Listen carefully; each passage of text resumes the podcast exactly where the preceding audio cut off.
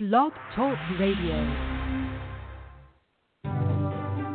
Live from Washington, D.C., it's quintessential listening Poetry Online Radio. Now, here's your host, Dr. Michael Anthony Ingram.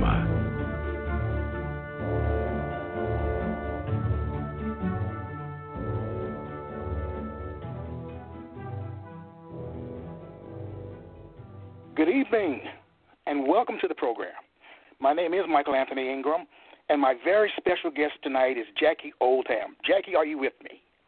Yes, I am. I'm so glad that you're with me tonight, Jackie. It makes me feel I'm good so inside. pleased to be here. Thank you. Great, great. Well, let me ask this question as we begin this poetic journey together. What is Mhm. poetry? What is poetry? Poetry is, to me, a way of speaking truth and telling, being a witness to this world of ours. And that is quite a change from what I used to define it as. I used to talk about it painting pictures uh, Okay. verbally, but I think it's it it can be many things. But right now, for me, it is about speaking truth and witnessing the meaning of this world we live in. Well, what made you make that shift in terms of your definition? I believe it has a lot to do with what we've experienced this past year between the pandemic and the elections and the real assault on truth that seems to be popping up all over the place. Um, and it seems that a lot of the poems I have written recently um, are about things that are happening in today's world that are defining how how our human life uh, is defined and has meaning. And it'll All become right, clear right. with the, with the first three poems I read. All right, all right. I like that very much. Well, but then again, you. so when you think about poetry, why is Mhm. it important? Why is it important right now? It is important right now because there are so many people grappling with uh, different facets of human life. Uh, we have people who are hurting because they've lost loved ones to this pandemic. We have people who are fearful for our democracy. We have people who are grappling with hunger and just being able to survive in this this world that we're in and those kinds of issues have uh, been a large part of poetry throughout the history of poetry um, Mhm. there's you know also uh, people speaking out about uh, the physical world and how important that is, um, and and so there's room for a lot of our reality to be explored. All right. As you think about your work currently, or as you, in your work in general, what are some of the Mhm. predominant themes? What are some of the themes? Um, definitely, um, politics and current events is one major theme. Uh, right. I have also been exploring um, different forms of poetry uh, because I have joined several poetry groups uh, over the past year. So I have uh, played with um, haiku a little bit, with um, acrostic poems a little bit, and I guess I would say that primarily I am a narrative poet because events uh, and family history and world history, all of those kinds of stories come to play in my work. All right. Well, please share one of your poems. All right. Um, this is actually going to be a grouping of three poems, um, but I will stop after each one. These are three political slash current event poems, and um, two of the three are ones that have recently been published. Um, and I'll begin with this first one, which appeared in Oddball magazine in September of 2020. The title is Golem Emet. On June 16, 2015, America birthed its Golem Emet when on an escalator he descended announcing his bid to be its president. Did America know in that moment what evil it unleashed? Golem Emet hated the righteous ones. He spat upon their virtues humility, hard work, sacrifice, compassion, empathy, bravery, truth. Golem Emet fumed and pouted, seeking devotion and adoration. His followers, sheep, anointed him. One by one, Golem Emet destroyed the righteous ones, most from his own generation, who had suffered and fought unjust wars and inequality, conquered their own human frailties to bring truth, justice, and freedom to their land. From their deathbeds, they called him out. They forbade him from their funerals. Still he gloated. Still he pouted and fumed. As a great sickness descended on the people and the land, he exclaimed, I alone can fix it, but I am not responsible. Millions contracted the sickness, and hundreds of thousands died. On Rosh Hashanah, the most beloved saint for justice died from cancer. Thousands paid homage to her on the steps of the House of Justice. Thousands more wept and gnarled their fingers to the bone, crying, Who can save us now? Others saw the sign of hope, the day of her passing, a double blessing, for she was anointed a righteous one of God. The gauntlet is now in our hands. Make the golem emet, a golem met once more. On November 3rd, 2020, vote him out. Make the golem a met no more. Thank you. Extremely powerful. Thank you. Extremely powerful. I could I could see it, and I remember it. Yes. Wow. Yes. And uh, that was, you know, during the election period, and um, we had just lost uh, Justice Ruth Bader Ginsburg, and uh, I had to write that poem to process my feelings at that point. And Mm-hmm. I came up with the golem. I knew about the golem from uh, Jewish folklore, but in the writing yes. of this poem, I I uh, did some research. So that's uh, how that poem came about. Beautiful. Please Thank share the you. next in the series. Please share the next. Okay.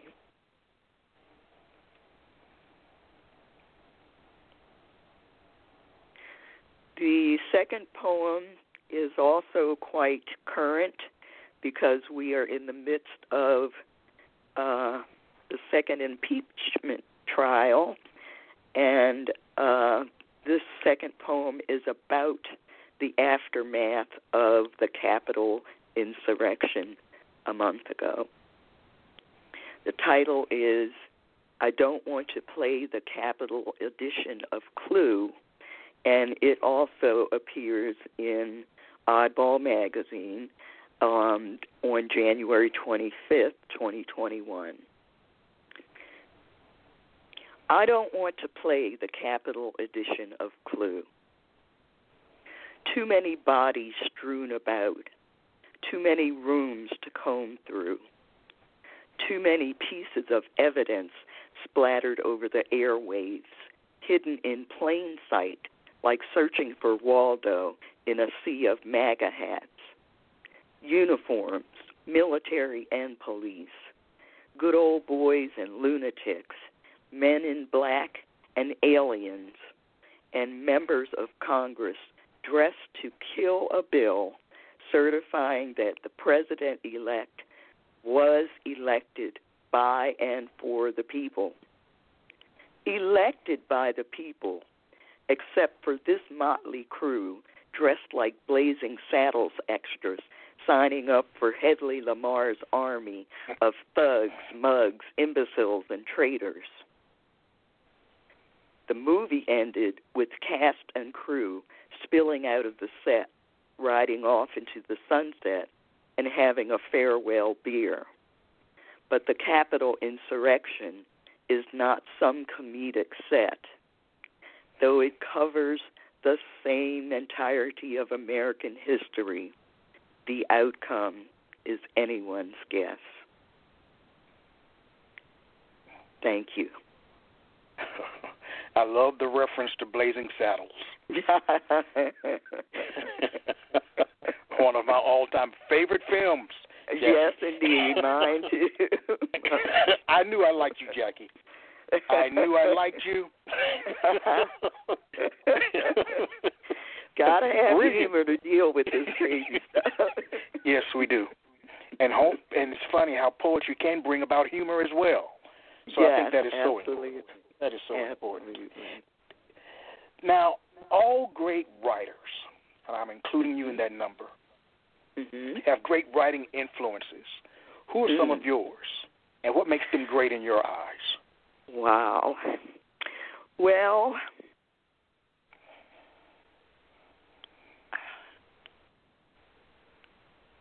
among the great writers I have read are uh, actually not necessarily poets, but uh, novelists as well. Uh, the works of Hermann Hesse um, were among my younger influences in writing overall.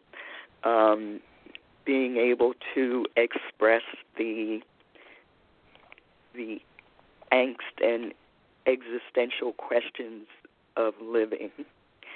Um, but I also have enjoyed the works of E. E. Cummings, um, and uh, I have explored older poets, especially African American poets like uh, Countee Cullen, uh, for whom I did a paper way back when in in college. Um, and I find that I am today um, exploring more uh, African American poetry. I recently received as a Christmas gift um, a the collection of uh, African American poetry spanning the last uh, 200 years. That's been a uh, bestseller. It's titled uh, African American Poetry 250 Years of Struggle and Song. So that's a new one I'm exploring. I'm also exploring the poetry of Lucille Clifton, who was the poet laureate for Maryland um, during her writing career. Now, I should ask, do you come from a literary background? Uh, actually, I do. Uh, I in my household we were always reading books and newspapers and you know everything we could get our hands on, history and so forth. Um, my father was actually um, the editor in chief, the inaugural editor in chief of his junior high school newspaper. Uh, that would be um, uh, and I'm losing the name of the school. Right. Oh goodness, right. Booker T. Booker T. Washington Junior High School in Baltimore. But this was Okay. in the middle of the 40s when he did this, and I had no idea that he had done serious editing or writing until after he died. And I happened to uh, find in my mother's papers copies of those newspapers, worn, but I've digitized them. So that's one aspect. Um, my grandparents were also uh, heavy readers. We were always going to libraries or buying books to Mm. read, and um, so it's it's just been part of my life um, forever. All right. Please read the third in the set. Okay. This third poem is not published yet, um, but I feel it is an important poem that I'm just dying to get out there, and I do want to read it now. It is called Inauguration Day 2021 America Exhaled. Throughout the day, the wind sighed ghosts of ancestors cried. As the guests and honorees gathered, as presidents passed, shook hands or patted shoulders, as senators and judges took their places, the wind sighed, a Greek chorus of collective anxiety and expectation. Songs were sung, pledges were made, oaths were sworn a poet hearts lifted, a benediction raised hope. The wind sighed, clearing the air. Pomp and ceremony on empty streets, marching bands, and caravans of armored cars carried precious cargo. Joe and Kamala. And the wind sighed as drum and fife kept the beat of their slow but forward progress to their sacred destinations the White House for Joe, the Eisenhower building for Kamala. As doors opened and our new leaders stepped into their new roles, America exhaled and the wind fell silent. During the long march, a reporter shouted, Where are you going? Kamala answered, I'm walking to work.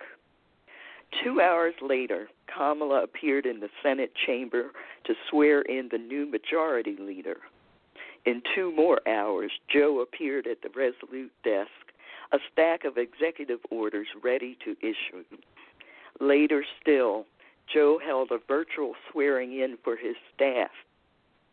His press secretary gave her first news briefing socially distanced. All this they did in the first six hours of their first day in office. Still to come was celebration, a stellar concert by America's best entertainers.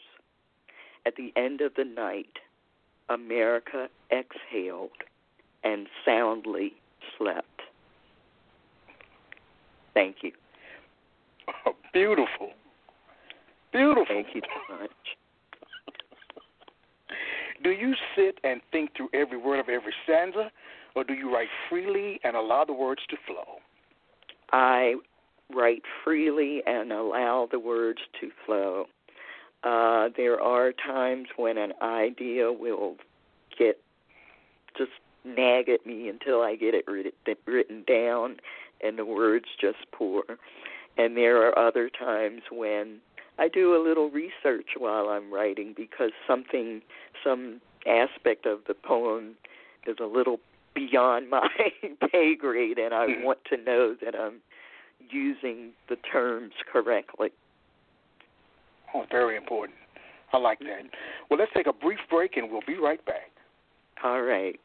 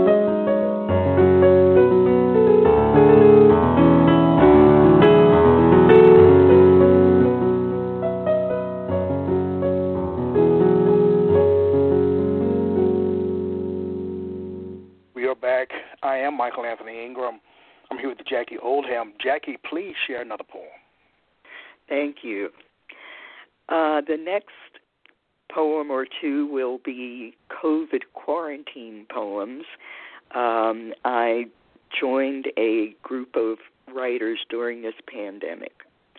So this first one is called A Poor Tithe from Corona.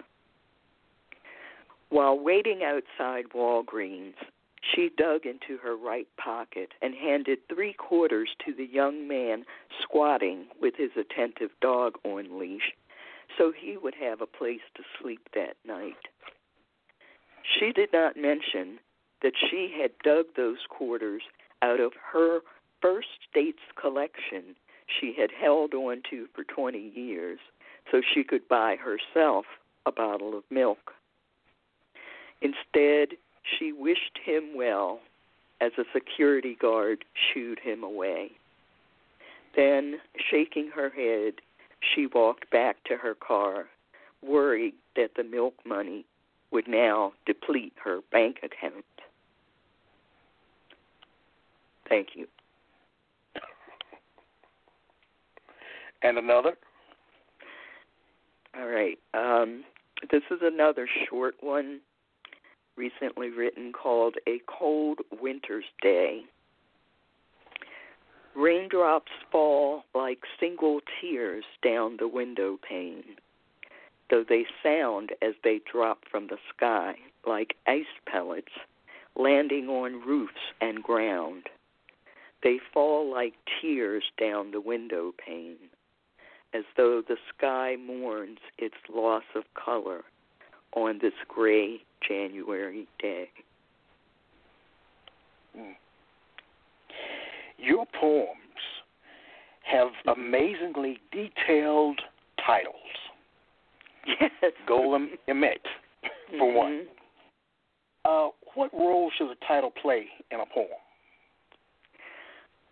For me, the the title is a window into the content of the poem, and it often will uh, play the role of a link to the the main idea being expressed in the poem. All right. When we think about the main idea, and if we view it if it's we're making a cake, what goes mm-hmm. into the concoction that we call a poem? What makes up a, oh, a poem? All right. Well, first we have to. I guess the eggs of the of the poem okay. would be the the the central ingredient or message of the poem. And uh, let's see.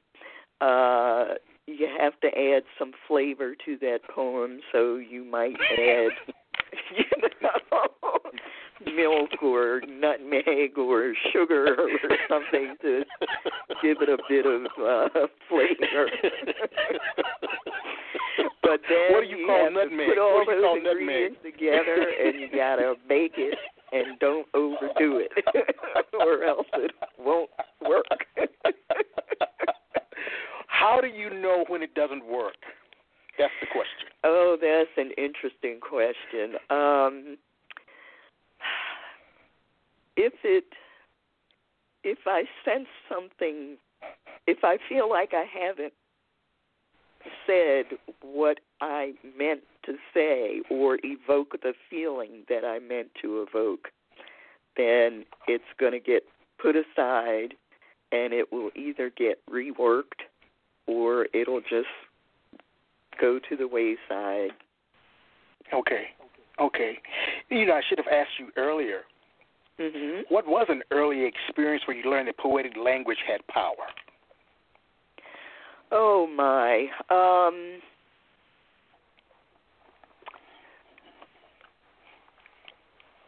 It goes really back to even even simple poems. Um even even nursery rhymes had a a message to them that um that spoke to me.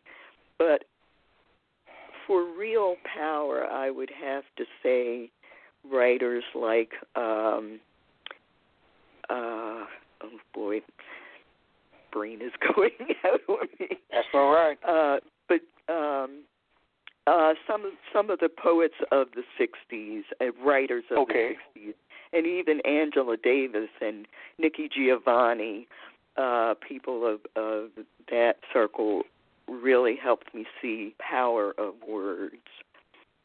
Mm. You know, prior to our being on the air, we had a brief conversation about the direction of your poetry today. Yes. Where are you he- Where are you headed with your poetry? Uh, I am definitely headed in the direction of of being a witness and a a speaker of truth. Um, that's very much on my mind these days, and there are but but in speaking truth, there are so many uh, lenses you can speak from. Um, you can just be a witness, or you can try to bring to bear the greater human meaning of that experience or event that you are writing about. Um, all right. All right. And I actually would like to um, take a moment to say Yes. that I I write I, I work with a second blog in addition to Baltimore Black Woman. Um, I am a co-founder with writer Rafael Alvarez and uh, our friend Tyrone Nelson of a poetry site that's called History of Poetry in Baltimore, 1945 to the present. And its website is called bracciolijournal.com. And I'm going to spell it because it's an Italian word. C R A C I O L E journal.com. And Oh, wow. so Tell me we more about it. explore- Pardon? I said, tell me more about the the, the blog. Yes, I will. Um, we are um, exploring Baltimore poets, past and present, who have really embodied our city's creativity. And uh, we currently have sections on Edgar Allan Poe, uh, whom we honor with an annual poetry reading at his gravesite in downtown Oh. Baltimore at Westminster Church. Um, Wow. We also have a section just beginning on Lucille Clifton, who um, I began to study uh, within the past year. And part of the reason I began studying her was I I saw a story by her daughter Sidney Clifton that she was looking to uh, turn her family's childhood home in Baltimore into a creative center for writers. And so I took it upon myself to befriend her on Facebook, follow her post, and uh, just uh, this past week I attended um, a tribute that uh, uh, Sidney Clifton and another woman, um, Amber Green, gave um, under the auspices of the Eastern Shore Writers Association. So I'm starting to to go in some very different directions from what I had uh, initially started to to work on. Um, fewer of my poems, I would say, are personal stories anymore. I'm looking at the outer world and trying to just gather the the the source and in and and main uh, gift of those experiences. Wow. Well, please share another poem. Please share another. All poem. right. Let's see. Um, this one, I've been experimenting with ekphras, excuse me, ekphrastic poems, which are based on uh, responses to um, either great art or photographs or other forms of visual arts. And so um, I had this poem came to me from a photo I took of a tree that I photographed over several seasons of the year. And I'm only going to share this first poem, which is called The Art of Trees. My father taught me the art of trees when I was young, always pointing out his favorites. In Druid Hill Park, there lay a giant tree trunk, gnarled and imposing for as long as he could remember. Each time we drove past it on our alternate route from west to northeast Baltimore, he would tell the same story of climbing over, walking along its girth and length, memorizing its lines, knots, and holes formed by bugs and vermin living nearby. The vermin he feared most from the projects he grew up in. This I learned only as we watched the movie Ben. My father, shrinking in his chair, whispered how rats would emerge squeaking from the walls at night, and he would hide under the thin covers.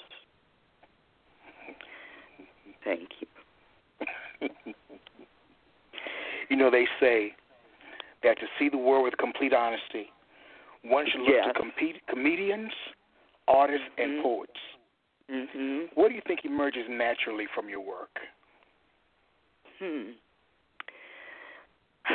My, I think the complexity of the world we live in emerges in my work, because quite often um, it'll start with one theme, and then another one nudges its way in there, and the entire poem takes a slightly different direction. Hmm. And somehow it manages to to gel to make yes. one complete story. Wow, very nice. Now, do you think that a person can operate as a poet if they don't feel emotions very strongly? Absolutely not. Okay, um, tell me more. I think all poems come from the the emotional part of our beings. We have to feel deeply and and since I say it as sincerely, but yes, deeply mm-hmm. and sincerely about whatever we're writing, and that doesn't mean that you can't apply those feelings to something you have not yourself experienced, but the root of it, I believe, is emotion and taking that emotion into a place of understanding and knowledge and truth. You know, sometimes emotions can be so draining, Jackie. Yes, they can they be can so draining. Be. They can be. How and should we channel those have, emotions in our work? Yes. Mhm. Mhm. But for me, I have found that writing in general has been my way to grapple with emotion and to make sense out of it. Please share another poem. Okay. Uh, let's see now.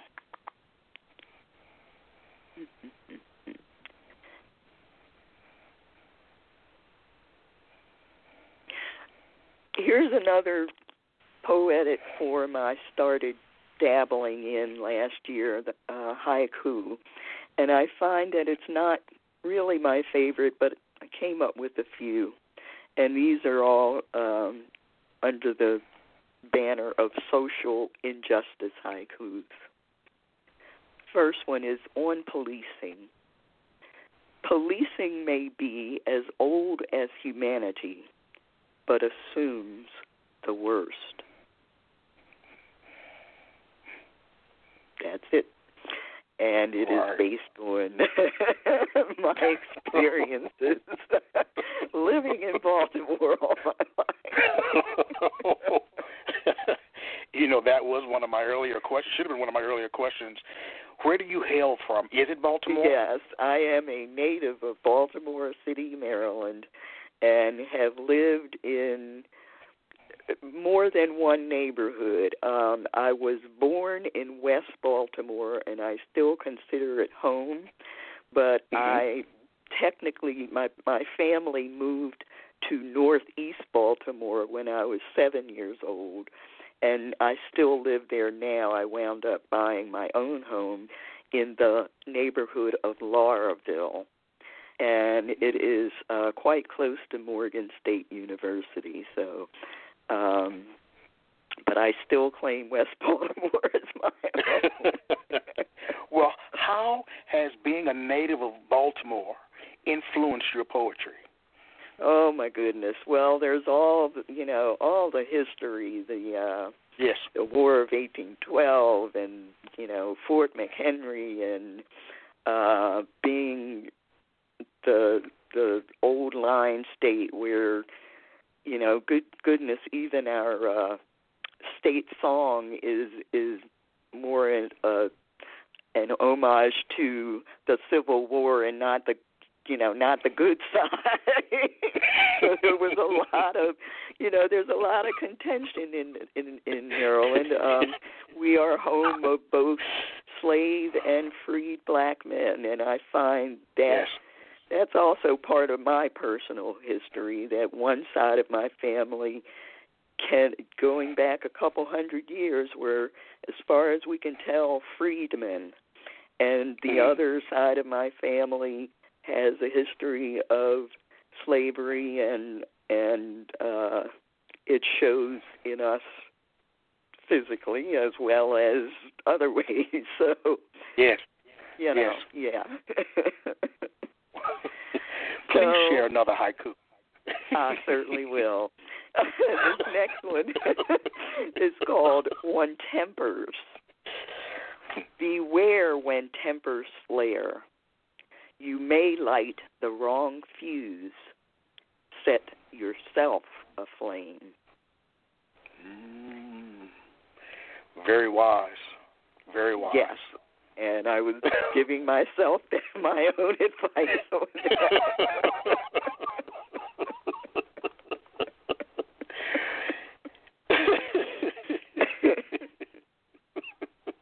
Do you have another? Oh, my. You have another? Yes, I have one more. This one is Okay. called Suspense. And um our friend Lynn Vitti actually featured this one on her her writing blog, so I'm happy to share it here. All right. Suspense. Will the other shoe please drop? I can't hold my breath another minute. That's it. so I find that the haikus are very interesting, but um, I I I don't think it will be my main my main form of poetry because Why I always that? have too Why much to that? say. okay. well, one thing about your work, I will say that it is very real. Thank It's you. tangible. You can Thank feel you. it, whether it's haiku or uh, another type of poem. Is you can Mhm. it's it's visceral. It's very visceral. Yeah. Yes. Very visceral. Very visceral. Yes. Wow, very nice, Jackie. Do you have Thank another you poem for us? No, I have a question. I have a question. I have a question. I am Yeah. so excited that you're here. you have to, bear with me. All I'm all over the place. All right, we go. All poets, all poets Mhm. have several words that come up over and over and over again, words or sentences that they just can't help but use in their work. What are three of your absolute favorite words to use? Oh my goodness. no, those aren't the ones. but um there there are words that keep coming up and and I believe that um well the the drops raindrops that Oh. either feel like tears or I get a sense of they're falling and misting and so so rainy weather is a comes up a lot. Rain comes Okay. up a lot. Um, Mhm. Let's see now. Boy, that one got me.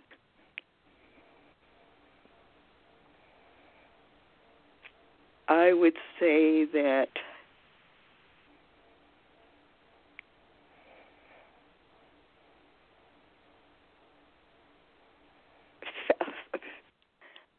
words relating to to family come up a lot in in my work. Um and i and i the the the love of family the uh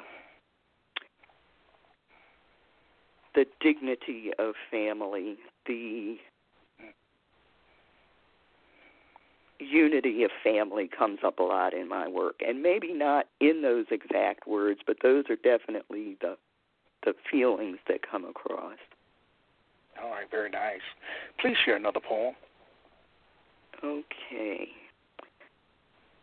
Let's see. I'm scrolling.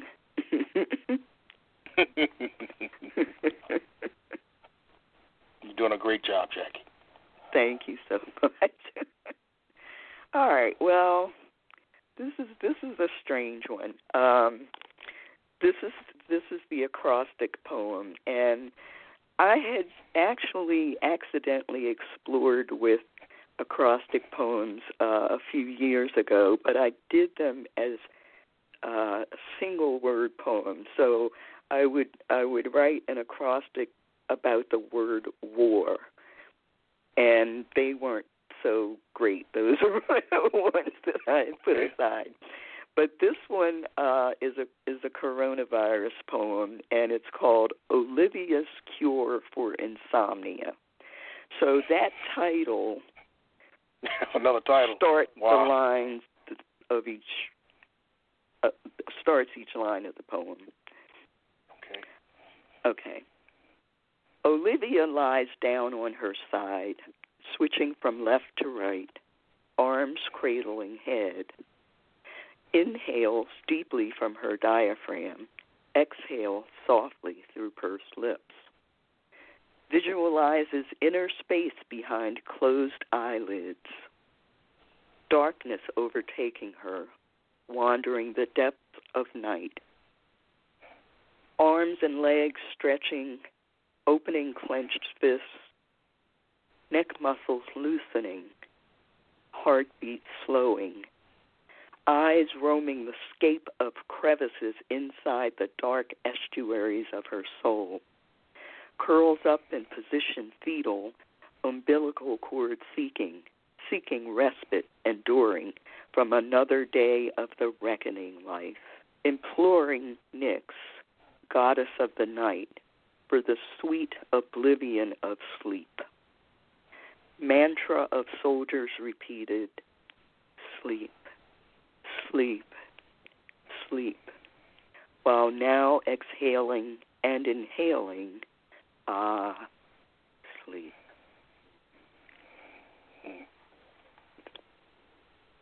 Wow. And in reading that, I realized that inhaling and exhaling are also used quite often in my work. Oh, really? As is sleep. Tell me about the concept of sleep.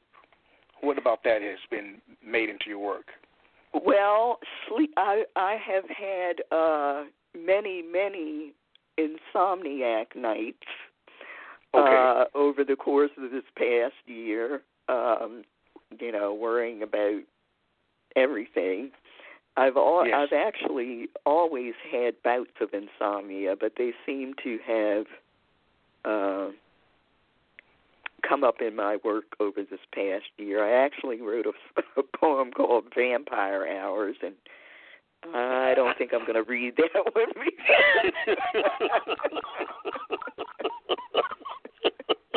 well, we need but authentic my Jackie, friends so if know that if I'm in vampire hours, I'm having one terrible night and unable to sleep at all.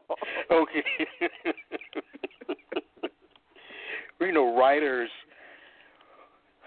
and poets write for a myriad of reasons. Mm-hmm. Some write primarily to speak a message to their audience.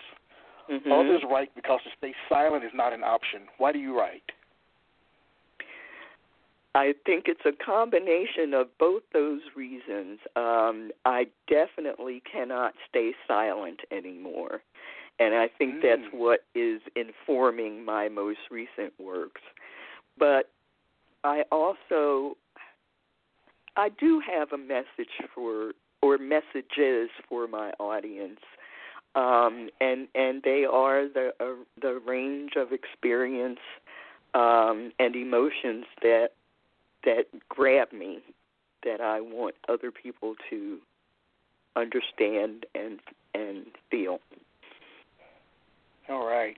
You know, some poets also claim that a poem is like a living creature.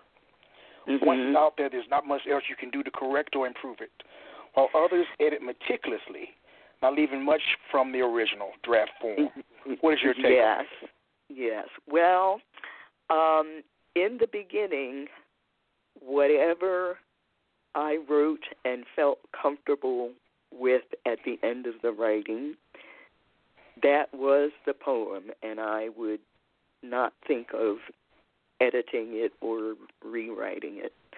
Um, but because I have become a part of several poet communities, my view on that has changed, and so there are works that I would not only entertain rewriting, but between the time I wrote it and submitted it, I may have changed some lines now, or you know, uh, remove some some sections. So it's it's it's a it's a learning, growing process to be a Yes, poet. it is.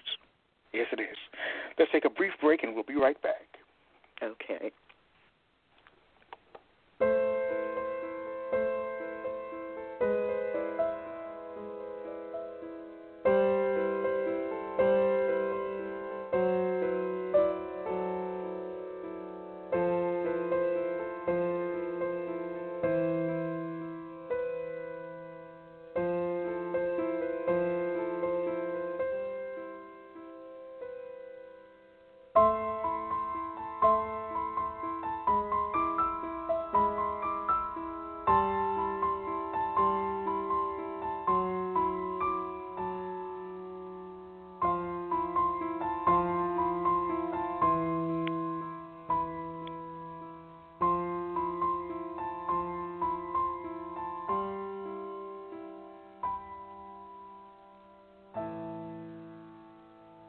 We are back.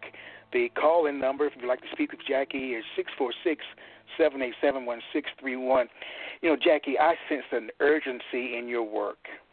There's an urgency for something, Yes, a absolutely. yearning and urgency. And so much has happened, is happening in the world, and we've already talked about it, but there's so much Mhm. going on. Yeah. What do you see as the role of a poet in modern day society?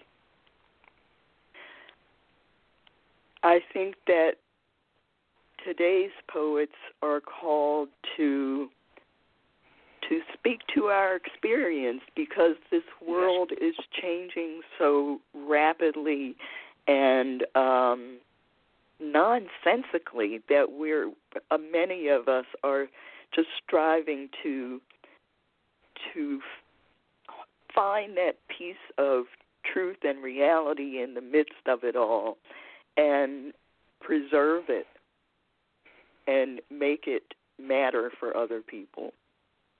Mm. Please share another poem. Okay. Uh, this one is the first uh, letter in quarantine poem that I wrote, and that was a group I joined at the beginning of of the uh, COVID problem last year. called "To My Future Self." Never forget your first language, which is music. Before words called out to you, music fed your infant soul. Even your mother knew this.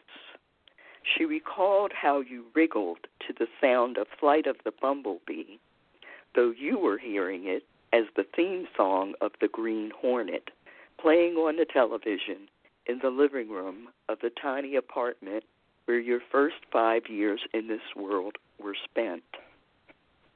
Words soon competed for your heart, and for many years you balanced your need for both music and the word until you disbelieved God's first gift to you and stopped making music.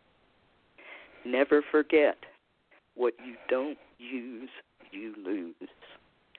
Play that piano, that flute, that guitar, your voice with the urgency you felt as a child when every free moment was spent mastering what you heard. Thank Wow. you. We have a caller, JT. We have a caller. Oh, I wonderful. like to bring this I'd like to bring this person on. Area code seven eight one. You're on the air. Well, hello, Jackie Oldham. This is um, one of your um, poet friends from a distance, and I was Lynn, and I was calling to see if you would read um, a family poem. You have a lot of poems about people in your family Oh, um, that goodness. you've put on your blog. So many of them, and I was just Mhm. hoping that you would read just one of them tonight. Oh my. Well, I will see if I can pull one up quickly. uh, Very nice. How are you, Lynn? I'm well, thank you. I'm well. Great. Just great, uh, great, hanging great. out, waiting for that vaccine to come. Yeah, you and me both. yeah, me too. you know, it's the curse of being a baby boomer. You know, our, our schools were Mhm. overcrowded. We had to fight each other to get into community college or college. Um, you know, we we when it came time to buy a house, you know, we had to, everyone was fighting us to get house loans. Um now we Mhm. have to now, now we have to like fight to get a vaccine. There're just too many of us. Yeah. All right. We're survivors. All right. Yeah. Very nice. Very nice. Very nice. Did you find Thank a poem, you, Jackie? Lynn.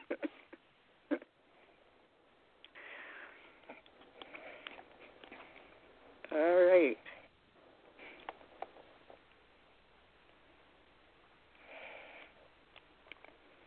Are we still there?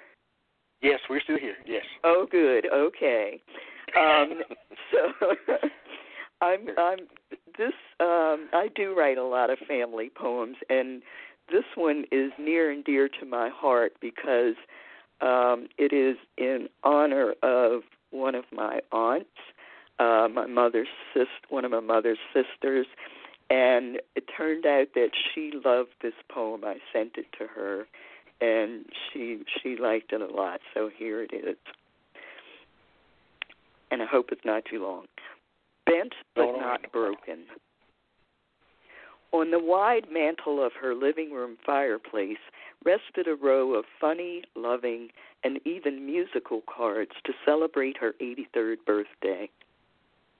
On her sunny dining room table sat three stunning vases filled with carnations and roses, purple and pink, roses red, and lilies white to honor her.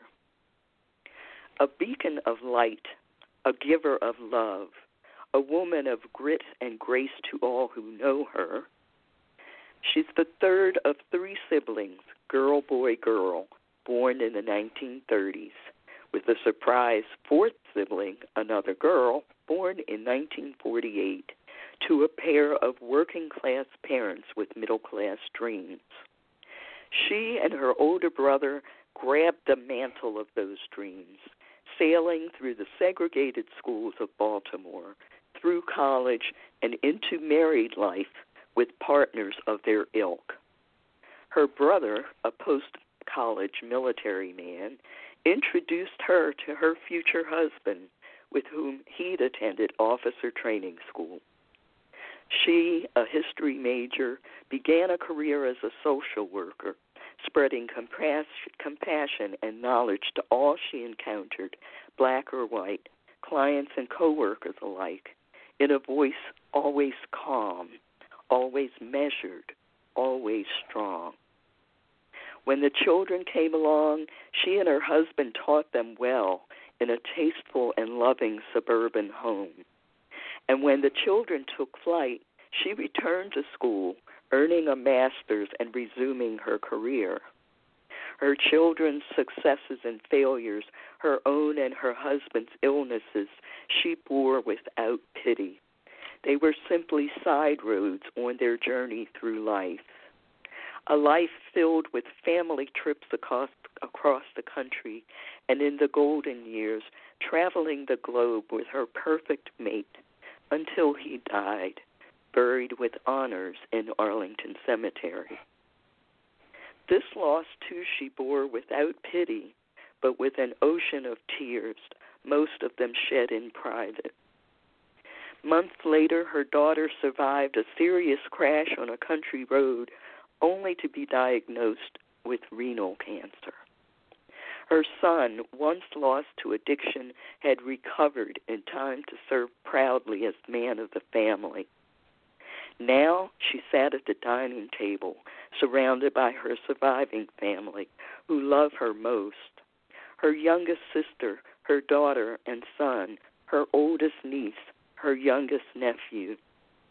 She beamed, smiling, head curiously bent forward toward her chest by Wryneck torticollis of recent onset, and gave thanks in a voice no longer strong and sure, but the quavering voice of an elderly lady. Thank you. That's wonderful. Thank you. Thanks, Lynn. Yes, it's beautiful. It's really beautiful. Good. Beautiful. Jackie, we're almost on the verge of closing out here in a couple of minutes. Mm-hmm. What do you have one more poem that you'd like to share? Uh, actually, no. Let us let us talk our way out. Of Okay. so, I no, I I re- honestly I want to say a word about my family, about whom I write yes. so much, because to me they yes. are absolutely amazing with all that they have gone through. And an, another of my poems um, is about my great grandfather, who was born in 1886 and lived until 1971. And as it so happens, my aunt, who I just honored in this poem, got yes. married on his birthday. So her anniversary was his birthday. He was, you know, I mean, just to to know what black people in particular have gone through to yes. survive yes. all the hatred and the pain and everything else but they have done so with incredible dignity and mm-hmm. personhood and love beyond measure beyond yes. measure and that is the source of me and what I bring to my writing and Fantastic. it's why I started my blog and continue to write in various formats. You're an excellent guest, Jackie. Excellent guest. Thank excellent. Thank you. excellent Thank guest. you. What is next for you creatively? Is there a book in the future? Well, actually, there is a book in the future. Well, there's one that I have have submitted um, for publication to a writing contest, and this book is a hybrid book of poetry, essays, and photographs about my um, relationship with my mother.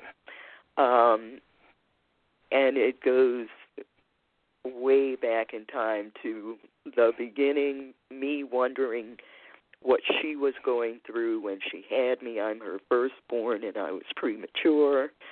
Um, and then, you know, with with her having to be a working mom, and us coming together in her last five years. We I spent as her caretaker, and it was the best five years of yes. my entire life. Wow, it's incredible. Well, I'd like to thank you again for sharing your beautiful work with us tonight. Uh, it was uplifting. It was real, authentic. It was the truth. Um, I wish you nothing but the best, Jackie. Nothing thank but the best. Thank you so much, and I thank you for having me this evening. All right.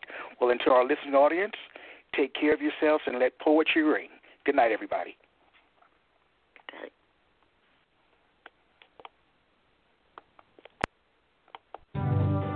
You have just listened to the Quintessential Listening Poetry Online Radio Podcast with your host, Dr. Michael Anthony Ingram. Subscribe to our podcast on iTunes, Spotify, or Stitcher. And make sure to catch our next episode.